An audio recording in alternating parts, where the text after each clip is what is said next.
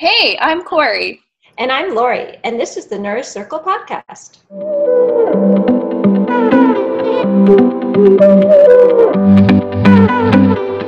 Join the band as we gather in our Nourish Circle and talk all things weight inclusive, HAES, non diet, and whatever else is nourishing us. This episode is sponsored in partnership with the Weight Neutral for Diabetes Care Symposium. The Weight Neutral for Diabetes Care Symposium is an online training to truly help professionals learn about the intersections of diabetes, disordered eating, stigma, and health behaviors. It will offer all health professionals who work in diabetes care a chance to explore a weight neutral approach and how this paradigm offers effective care and treatment for patients. The symposium focuses on the intersections of weight stigma, diabetes, eating disorders, and more. Learn and connect with the 16 speakers from around the world who will accelerate your understanding of the nuances and intersection between counseling, diabetes, and weight neutral care. See show notes for a link to the www.wn4dcsymposium.com. CEU credits are also available. Oh, and welcome to this episode of the Nourished Circle podcast. We are so happy you could be here with us today, and also with our guest, Annie Jansen, who is a master's student in public health nutrition concurrently completing her dietetic internship with expected completion for both in August of 2019. She also serves on the Association for Size Diversity and Health, ASDAH, board as a member at large.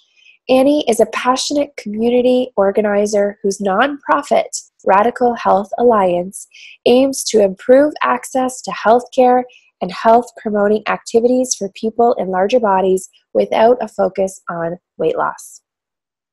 In this episode, we talked to Annie about what Radical Health Alliance is, how it was formed, and also the launch of RadFat Adventure Camp this summer. You can also hear in this episode a little bit about how to connect with Annie and our favorite question what's currently nourishing Annie? You'll love the answers to these questions and the discussion we had. That was just nice and refreshing and nourishing for us with Annie today. We hope you enjoy this episode of the Nourish Circle podcast. Hi, Annie. Corey and I are so excited that you're joining our Nourish Circle today. Welcome. Thank you. I'm really excited to be here. Yay! We actually got to meet in real life a couple weeks ago, or was it even a week ago? I don't even know anymore. um, at the NEDIC conference, which was super cool because I'd only ever met you virtually on a computer screen. Um, so it was super amazing to meet you in real life. Yeah, it was amazing to be with so many like minded individuals at one time in real life yeah it's so fun. And um, i'm just totally going to go off here but we both went to see Schitt's Creek which is a tv show that we both love and it films near me and i've never gone there and you were like we should go and then we somehow did not cross paths in that very tiny little street that day but i think it was super fun. Yeah it was super fun. So we're so happy to have you in canada for a short period of time. Thank you um, so we'd like to start off with kind of this um, generic question, but can you tell us your frameworks, paradigms, privileges, and any others you identify with or practice from? This is a very good question um, with probably a very long answer. well, you take your time. Um, so I'm my identities. I identify I'm a white, fat woman, cis woman. Um, I grew up in an upper middle class household with two college educated parents. Um, I myself am also college educated. I'm completing my master's in public health nutrition this August, along with my internship to become a registered dietitian. And I'll hopefully take the test in September so that I can start practicing this year, later this year. Woohoo! Yeah. Um, I feel I feel both like lucky and burdened by the fact that I found out about health at every size long before I entered my dietetic um, career education. So I was lucky enough to find out about health at every size from my own personal perspectives um, as I was entering the nutrition field. And so, health at every size is a framework that I have operated from on a personal level and also as um, a student as much as I can in practice, I guess, um, for about five years, I would say. Um, and through that, I've really discovered the fat acceptance movement and fat activism. And I now also consider myself to be a fat activist. Um, I couldn't wait to start my nonprofit till I got my degree, so I just started it while I was in progress. Um, and so the Radical Health Alliance is my nonprofit where I am trying to uh, improve the health of fat people from a health at every size paradigm. Yeah. I Wonderful. think that's everything. it's probably not everything. Wow. Well, that I'm so curious to know because as a dietitian too, I didn't learn about health at every size until a few years after I had finished. So that's an interesting perspective to be already informed and just knowing what other dietitians' perspectives are and how they're practicing and knowing what it's like going through internship, how you're somewhat encouraged to just practice the way your preceptor does in order to pass. Mm-hmm. So, yeah, that just made me think of how do you manage that? Yeah, you're exactly right. Our our programs, um, our our whole our whole profession of dietetics is a very hierarchical one, and we definitely get a lot passed down to us. That's just kind of like do as I say, mm-hmm. not as the research says. mm-hmm. And it's been it's been a challenge to both be so HAES informed, um, but also have that expectation of being a learner. And I and I do very much identify as a learner.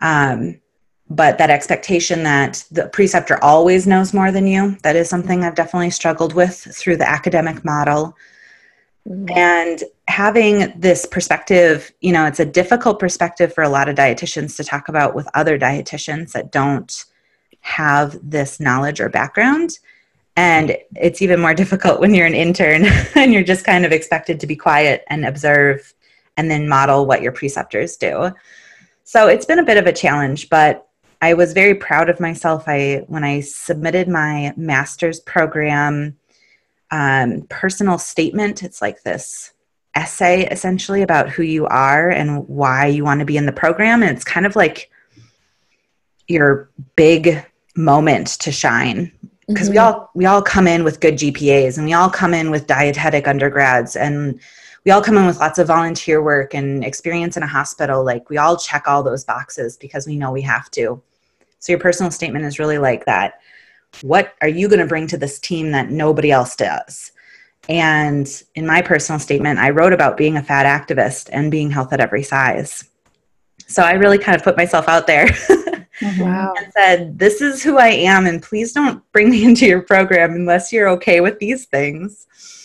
And they did. I got into my program at the University of Minnesota, and I don't think they were ready for me. um, but I'm very lucky. I think my my program coordinator has been really fantastic, and she's very much listened to what I have to say. She's very much like trusted me, picked up the research, said, "I know what I'm talking about. This isn't coming from some absurd, um, like niche." woo woo topic. It's mm-hmm. quite grounded in good evidence. And um, she has been a good advocate for me um, as I went to the clinical hospital setting. I was very nervous because they had bariatric surgery there. And mm. um, I was just at a point where I knew too much to ethically be okay with doing certain kinds of counseling. And so I just kind of had to put that out there. And luckily, my program coordinator advocated for me and said, hey, there's a billion ways to practice nutrition. This is just going to be the one that Annie doesn't have to do. That's amazing. Yeah. Yeah. Kudos to your coordinator to be able to do that for you because that that is a whole other topic. So, and for you to be able to put yourself out there, I'm sure that takes a whole lot of vulnerability. Indeed. Wow. Can you tell us more about your Radical Health Alliance in terms Mm-hmm. of, you know, you talked a little bit about how it was formed, uh, but can you give us a little bit more? Yeah. Um, so we're a nonprofit. We're working on our federal nonprofit status. Um, my goal with the Health Alliance, the Radical Health Alliance, is really to get the ideas of health at every size and fat activism out into the world. So I kind of conceive it as having three arms. One of those arms is the direct services arm. And so those are services primarily geared towards people in larger bodies um, they're kind of a lot of like your typical public health programming that you would think of from like a health department would be doing um, you know health promotion type work but i just do it from a fat positive and health at every size lens. So i got my yoga teacher certification uh, i think like a year and a half ago. And of course the first thing that i wanted to do was teach yoga to people in larger bodies. Amazing. so that's one of our first programs is that class. Um, I teach three classes a week that are for most of them are for people in larger bodies, but we have one class that's um, for people in all sizes, since we do recognize that there are a lot of people who are kind of in those in between size states and people who have recovered from eating disorders but are in smaller bodies but still really want and need a safer place to practice. Um, and then we are also hoping to really launch our second arm of the organization once I graduate, which will be training medical professionals in weight bias, weight stigma, and the health at every size um, principles. So that's kind of what I want our work to really be focused on because I really want to change our local health um, system to Mhm. have more options for people who want to get medical and healthcare from a health at every size perspective. Um, we just don't, we have a few dietitians in the area. I'm in Minneapolis, Minnesota. We have a few dietitians in the area that practice from a health at every size um, paradigm. We have maybe a few therapists, which is kind of similar to a lot of places in the world. We don't have any doctors. We definitely don't have any specialties. Um, and so we really need somebody who can treat people in larger bodies who need knee surgery and treat people in larger bodies who have endocrine disorders and all these different specialties. Um, we need more people practicing from a health at every size lens. So our goal is to really get that um, paradigm out there, get more practitioners practicing from that paradigm so that people have options as to what healthcare provider and what um, what principles they practice from and have actual options for that. And then the last thing that we want to be working on is uh, a human rights law. So I don't know what it's I don't know what the rules are or the laws are in Canada, but in the United States, only a few cities and one state has size as a protected class. Yeah, we don't. Okay. I think there's only a couple countries that do, in fact, worldwide. So it's a very underserved area in hum- human rights. Um, our human rights law in the states covers employment, healthcare, education, and um, public services. And so, obviously, with our bent on healthcare, we really want to see size be included as a protected class for people in larger bodies to have some sort of recourse if they're fired from their job for their size, um, if they're not getting appropriate medical care, which we know happens way Mhm. too frequently, Mhm. um, to actually have some sort of recourse to say this is actually against the law and we need to do something about it. So that's our that's our third goal, hopefully. Wow, you have very small goals, Annie. During your master's, that's amazing. That. Yeah. Yes. it's kind Um, of saved me you know it's i don't think i could have just done my master's i think i would have quit but having Yeah. something to work on that aligns with my values Mm. it helps me get through the really hard times with my master's program That's wonderful, actually, to be able to identify um, what you need as a person um, to get through what you're doing, right? Um, and know that at the end, what you're going to get with your master's will help you further your Radical Health Alliance. Yeah exactly.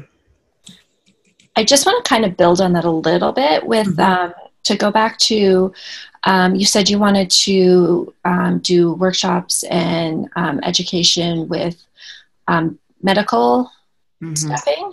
How open have people been to that so far, and what are you doing to try and promote more health at every size within those areas? That's a great question. Um, we have not gotten to do tons of uh, presentations and trainings yet. Mostly, I kind of hang my hat a lot on having those letters behind my name, and I just because I know the health and medical fields really prize certain letters, and if I had an MD behind my name, that would mean something more to people. Um, my MPH is going to mean something to them. Yeah, it's true. and and um, right now I don't have an, an MPH or an RDN behind my name.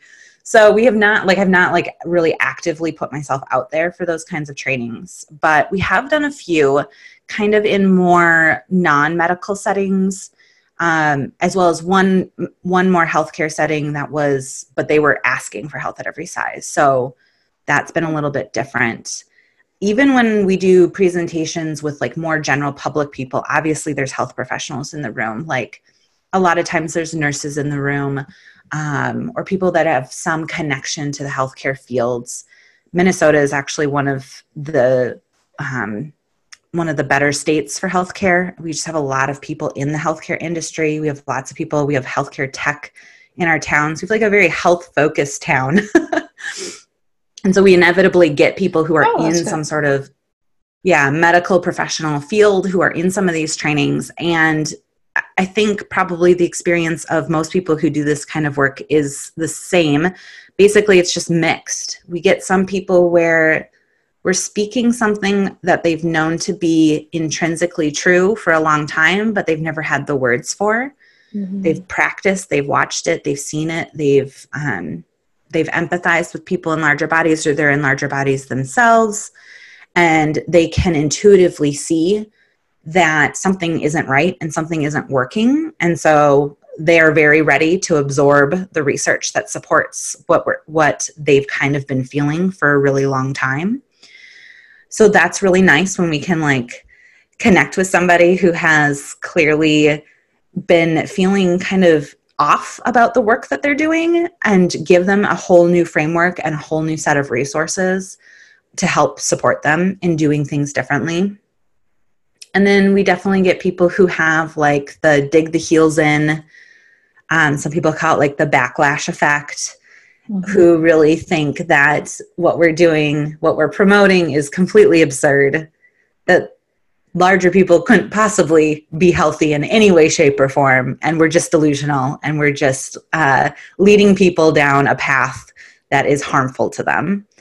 So um, I think probably some of my favorite things are pe- somebody told me that um, our message is dangerous.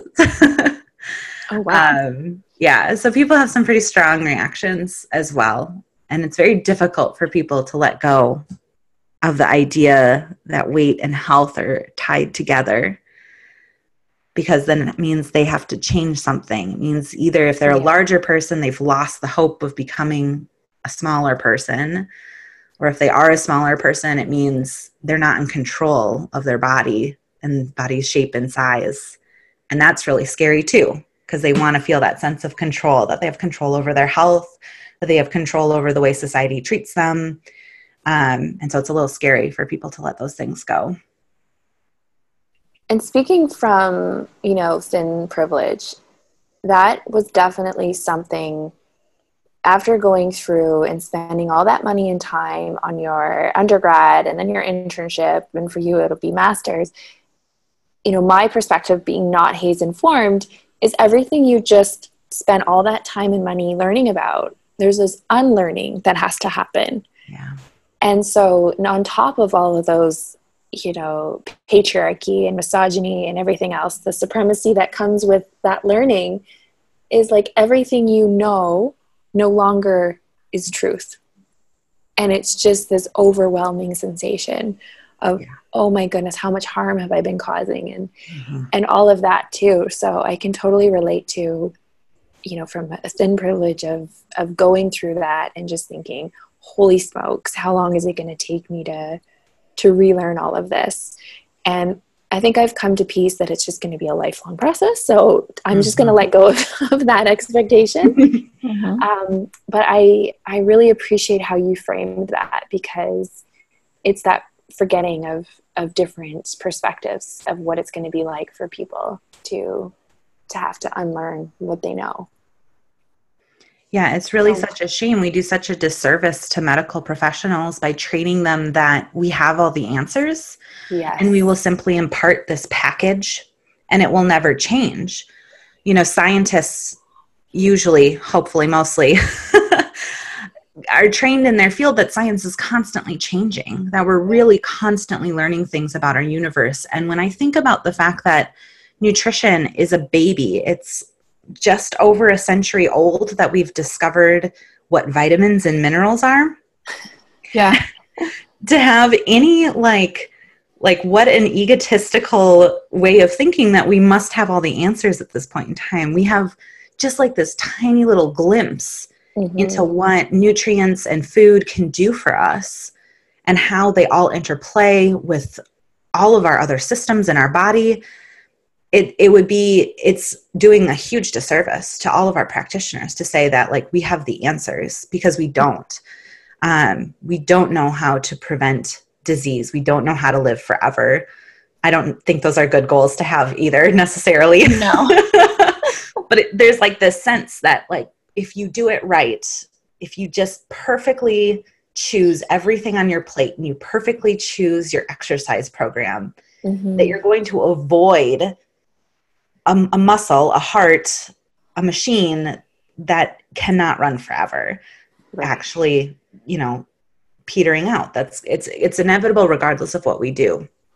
Which sounds like very futile and sad, but I think it's a really good reminder that like this life is meant to be lived and enjoyed. It's mm-hmm. not meant yes. to be preventing disease all along the way, right?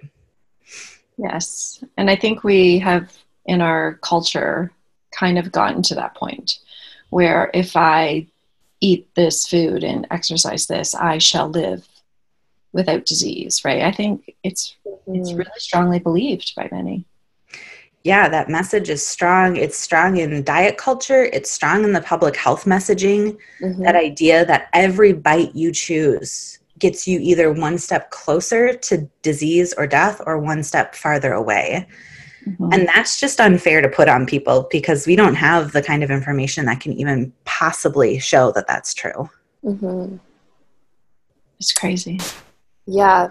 It, I mean, just doing some work in diabetes with weight neutral and weight inclusive frameworks and that whole you know that's kind of a newer evolution for me is to look at this whole disease shaming aspect mm-hmm. and, and, especially in public health the chronic disease shaming it's so much focused on managing chronic disease right now but there's not even that prevention which in public health i think prevention really means to avoid not mm-hmm. necessarily prevention um, and and so there's that shaming even in prevention messages mm-hmm. you failed if you do develop that that chronic disease. So I think it's really important work that you're doing and helping us to sort of reformat that language from a health at every size framework. So it's exciting to see you working on that. And we saw on social media, and we also were talking about it, and you you kind of shared it with us um, from an exclusive standpoint, I think at NEDIC, mm-hmm. that you are doing the Rad Fat Adventure Camp. And on your Instagram, I must say, I, I thought your grid that you did with the campfire was so amazing. I loved that, how you yeah. set that up on Instagram. You'll have to check okay. it out if you yeah. Thank you. So, and we're excited before we hit record, you were talking about that spots are selling out quickly. So, mm-hmm. can you tell us a bit more about Rad Fat Adventure Camp? Yeah, totally. I really like how you put that. Like, I gave you like some sort of exclusive insight into the rad fat. I actually just couldn't shut up about talking about it because I was so excited. um, I, I bas- basically basically all I do is I just create things that I wish I had. Mm. It's So- wonderful. so Rad Fat Adventure Camp is um it's kind of like a hybrid retreat and camp. Um, we're camping indoors in beds, not in tents, but we have access to kayaks and canoes. Um, it's a really cool camp that was actually designed for people with disabilities. So we have a pool with a graded entrance that we can use. Um, there's hiking trails. I'm a yoga teacher, so I'll probably teach a yoga session. Um, and then we also have a bunch of sessions by various presenters on um, just all sorts of topics. Like some are kind of academic, some are more hands on workshops. We've got like a nature writing session. Um, we've got a really cool session from someone who studies the racist and classist origins of fat phobia. Um, and she's going to do a presentation using the show Insatiable from Netflix, Oh, which was a very fat shaming show, and using that as a lens to talk about like why fat phobia is so accepted in our culture today. Um, yeah, so Summer from Fat Girls Hiking is going to come and do some hiking with us. Yeah, so we just have like lots of really, really amazing things planned. Um, and we're really excited because the response has been very, very positive. People are signing up very quickly. and That's incredible. we're getting low on spots pretty fast here. It's wonderful. yeah. When is it? It is September 27th through the 29th, which is a little bit later in the year than we'd like for Minnesota. It could be a little bit cool by that time in the year, but it could also be 90 degrees. So who really knows? um, weird. but yeah, so we're really looking forward to that. And I have to give a shout out to Shelby Bergen Illustration, who created that campfire image. Oh, it's amazing. It's beautiful. She's Yeah. an amazing artist. She's starting to get some really big recognition in the fat positivity community. Um, and she's local to Minnesota, so we just love her to death. wow. That's so cool. So, I don't know if you do these in the States. Is there going to be s'mores? Oh, yes, we do s'mores. I feel there needs to be s'mores. yes, there's definitely going to be s'mores. Um, we're working on like a talent show, though it's been kind of like pulling teeth to get people to sign up for the talent show. Um, let's see, we're planning since we have access to a pool, we're planning on doing a little um, shout out to Shrill pool party. Oh, cool. Yeah, um, campfires. Um, we have a, actually a podcast locally called Matter of Fat, and that's all about Midwest fat positivity. And they're going to do a podcast episode live from camp. Oh, so cool. Mm-hmm. Yeah, it's going to be a lot of fun. I'm so excited for you. So September sounds like it's going to be a big month with writing your RDN exam and going to RadFat Adventure Camp and you know probably there's probably some Radical Health Alliance amazingness that will occur after that that you haven't even thought of yet. Yes, this definitely tends to be my pattern. Just take it all on and just run with it. Well, Annie, I have to say, rad is definitely a word I would use for you. Yes. Um, Hundred percent. Yes, I love um, all the stuff. Well, we both do. I shouldn't say I. Uh, the stuff that you're doing, and um, just how you have taken, like what you said, the stuff that you wanted to do and have, and are just going forward. It's just so incredible. And the dietitian profession is so lucky to have you. Um, we, I, so many great things in your future. I just feel so fortunate to have met and connected with you, and I cannot wait to see what you're going to continue to do in all this incredibleness. And I will Um, echo that all that amazingness and that the dietitian professionals probably aren't ready for you, but you've already been through that. So I think you're ready for it in terms of helping people to really uncover some of those deep, deep biases. So we're here for you if you need some help. For Thank sure. you both so much. Um, I'm glad this is a podcast because I'm blushing very, very hard right now. Oh, Aw. I love the way we both did our mommy aw at the same time. um, So I have another question, Lori. okay. Can I jump in? Oh, for sure. Um, so, Annie, this is making me kind of think about my privileges and, you know, wanting to do some of the work and and yet there's obviously when you're you're speaking you don't want to speak for marginalized and oppressed voices so i'm just curious for people living with privileges if you've had any thoughts on how can we do that for those of us that are living with privileges to to speak alongside? Because i think we always want to you know have the voices of those living in oppressed and marginalized bodies. Have, do you have any thoughts on how those of us who are dietitians or working in nutrition um, how we can balance that and, and I, balance may not be the correct word for that but does that make sense? How we can do this work with yeah I, also being able to spotlight the people living in those those voices.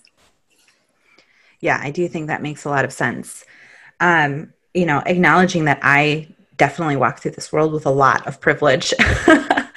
Um, i do see so many opportunities i think it's a really difficult thing what i see in the dietetics profession is we're really set up for failure with inclusion and Mhm. diversity um, we have so many hoops to jump through that require significant privilege. Yes. And I don't see the big organizations doing much to really tear those barriers down. Mm. Um, I, I can really only speak from the US perspective. Our Academy of Nutrition and Dietetics has very minimal scholarships. At most, somebody could hope to get maybe one or two thousand dollars from the academy to help fund their education, and they I don't know, they take from us. They it costs us um, ten thousand at least around ten thousand dollars. It's different for each internship, and it's a huge range. There are minimal internships that will pay you for your time. Mhm. Those are super super high um, competition ones, and I like maybe I shouldn't say obviously, but usually it's people that hold a ton of privilege who have been able to have the opportunities afforded to them to get all the volunteer work and do all the extra stuff that look the best on those applications. Mhm. So for most of us, our internship costs us anywhere from like usually around $8,000 all the way up to like $20,000. Wow. And that's just for the internship. That's after you get a four year degree. Yeah. They've now added that a master's degree will be required for um, US dietitians. So that's another level of um, education. And there's so little support to help break down the barriers. Um, I remember I remember signing up for my undergrad program after going through my first two years in a community college setting and basically having to face the fact that I couldn't have a full time job anymore if I was going to continue down this path to become a dietitian. And I was very lucky because I have a partner who's able to take on the brunt of all of our costs. Um, and so I was able to quit my job and go to school full time. And all the classes are right in the middle of the day. They're kind of scattered all over. So there's no way to kind of get a, at least a, a part time job three or four days a week. I was often at school for like eight to 12 hours each day and had very little time to actually do anything that could make money. Mhm. And then, yeah, applying for this master's program, I remember signing, I had to sign a form that said that I agreed that I would always have access to a working car and what level of privilege I needed to have Mhm. to commit to that, to say, I will always have a car. I will always be able to afford repairs. And if my car breaks down, be able to buy a new one. Um, and that was literally a, a, a, a commitment. I had to sign a contract agreeing to that to get into this program. So we have like this immense amount of privilege that you need to just even get into this field. And then we're trying to lift up other dietitians and show inclusion and diversity. And I think it's a reality that it's just not there because we've set up a system that actually prevents it from even happening. Mm-hmm. So, and I shouldn't say it's not there. It definitely is there. There are really good organizations doing the work to lift up dietitians who have different perspectives and come from different backgrounds, like Diversify Dietetics. Yeah. Yeah. And so there are definitely dietitians of color out there. There's definitely non binary dietitians, but not enough, not to represent what our population really looks like. And same with fat dietitians. Um, we have got a population that's about two thirds in larger bodies, and we don't have most dietitians are not in a larger body. And so we definitely need to see our dietitians um, and all of our health professionals starting to reflect our full population because that's how we get good care. That's how we change the healthcare system from the inside out. So I, I guess it's very difficult, but I, I definitely agree with what you're saying. Like we have to amplify the voices that are out there. We have to keep pushing back against these big institutions and really demand change. And I really think that we can do that. I think that these institutions have actually kind of gotten away with not listening to us for a really long time. Um, they're kind of making all the calls with what dietetics is going to become. And I think they're ignoring like huge subsets of us who are saying we're not okay with the way that this is anymore. We want to see you, we want to see you recognizing health at every size as a legitimate way to practice dietetics. Mm-hmm. We want to see more dietitians of color. We want to see more larger bodied dietitians. And I think they're going to have to face the music sooner or later so uh, we just have to keep using our voices and saying what we want. And I think all there's so many ways to do that. So I know some people personally choose not to become members of their organizations and um, basically withhold that money as kind of a protest. That's one way to do it. And it's equally valid to use your money to buy in to become a member and then also use your voice once you're a member to say, well, hey, I am giving you my money. So why don't you listen to me? and what we actually want to see happen in the world of dietetics. Wow. Thank you. That that yeah, really helps. That took me back too in terms of like wait, wait a second, yeah. let's just talk about how the profession is set up first. That was really important. Yeah, it's well, definitely it's so funny. Like I did my internship like 12 years ago and I forgot I had to sign um, an agreement that I would have access to a car all the time. Mm-hmm. At the yeah, time, I just thought it was just a thing I had to do because I wanted to become a dietitian. You know what I mean? Like I didn't really uh-huh. think of it at the time as being wow, I had so much privilege to be able to do that. I had a partner too that support like took on the the load of the bills and the mortgage and you know so i could do my I, we moved cities we moved two and a half hours away from where we mm-hmm. were um, to do the internship that I wanted. So privileged. Mm-hmm. Um, and, you know, I, I had a, I was brought to my attention partway through my internship. I had a preceptor who said, once said to me, we are the most elitist profession. You do know that, right? And I mm-hmm. said, oh, really? And then she started to break down internship for me. And, and that's when I started to get it.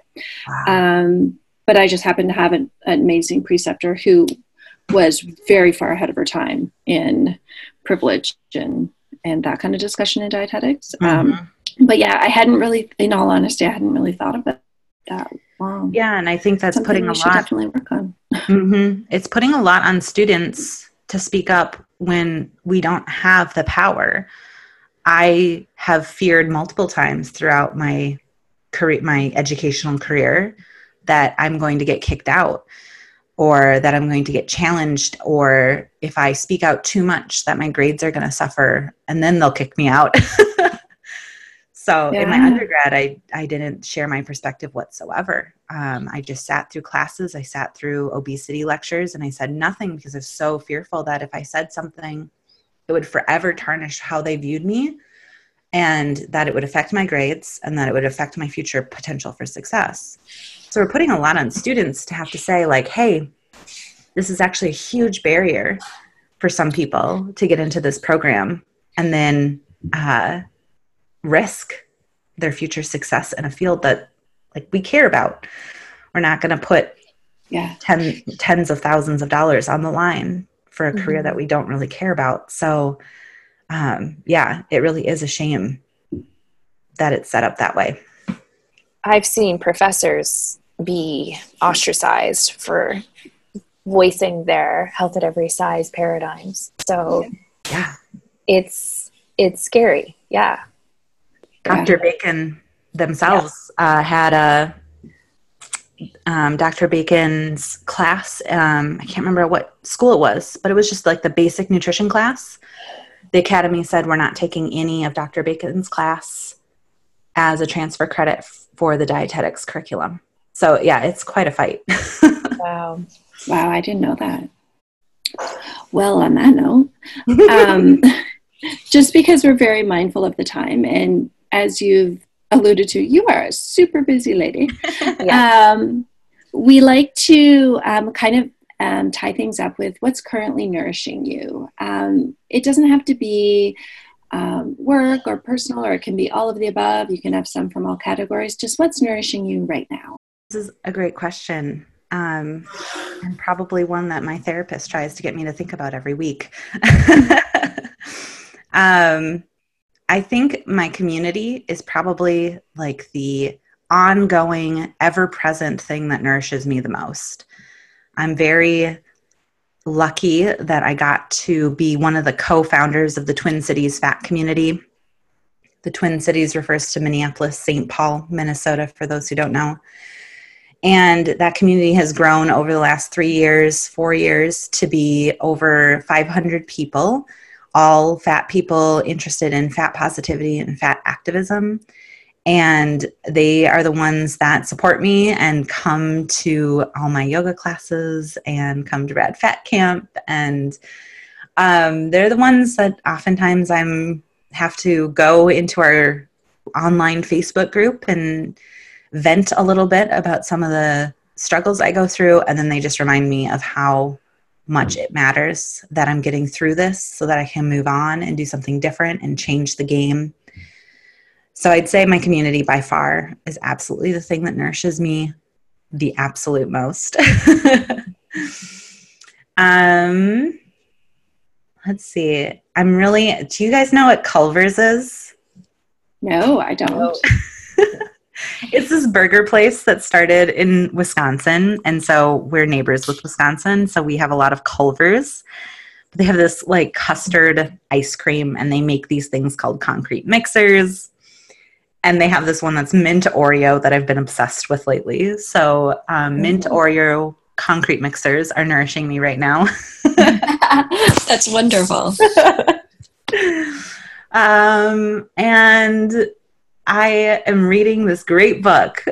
Well, I'm listening to it on an audiobook. It's called A Discovery of Witches. And it's just this lovely, like, it's got vampires and demons and witches. And it's just a wonderful fantasy world that has nothing to do with nutrition or fat activism. And it's just such a nice, like, brain break. And so that's what I've been listening to as I drive around after like, dri- driving from Toronto, for example, listen to that book. Huh, we'll have to check that book out. I haven't heard of it. I love getting into the fantasy world when I try not Yeah. to think about real life Anything. at all. Yeah. Um, and you well, did a lot of driving when you were out here. Yeah, my 14 hour trip out to Toronto. And I was thinking next time we're going to put you forward for doing the yoga at NEDIC Oh, Yes. yeah, that would be so fun. because clearly I have a lot to learn on that. you did great, Corey. I could not believe that that was your first time up at the front of the room. yeah, ever. So I, I learned a lot from that experience. That was amazing. But next time, I think, yeah, I think you should do it. I would love Um, to. And because, you know, I'm thinking there's so many folks that are going to want to connect just from all the things that you have gone through that you're doing. Where can people reach out and find you? So, Radical Health Alliance is on Facebook and on Instagram, both at Radical Health Alliance. Um, I have a website, it's small, but radicalhealthalliance.org. I'm mostly on Instagram, I would say. Cool. Great. And we'll make sure we have all of that in the show notes. Mhm. Lori does a great job at pulling that all together. So I thank you. Thank you so much for being here with us and Thank for you. sharing your So time. lovely. Yeah. It was I always love re-listening and you know, I think because of where I am today, I really got to listen to this episode and I just learned so much and I'm just so excited to have had the opportunity to actually meet you in person. Thank you. It was so lovely meeting you both in person and talking with you both today. Yeah, it was so cool. I was like, when I first talked to Corey about interviewing, I was like, Annie's awesome. And then listening to him, like, Annie's even awesomer than I thought she was. Thank you. yeah. No. Um, and again, yes, thank you so much for taking the time today and joining our Nourish Circle. We're so grateful to have you. Thank you. Today's episode is brought to you by our Join the Band Teespring store. Click the link in our show notes to check out our badass non diet dietitian merchandise. Thank you for listening to today's episode of the Nourish Circle. Don't forget to like us on iTunes or Spotify and subscribe so that you never miss an episode.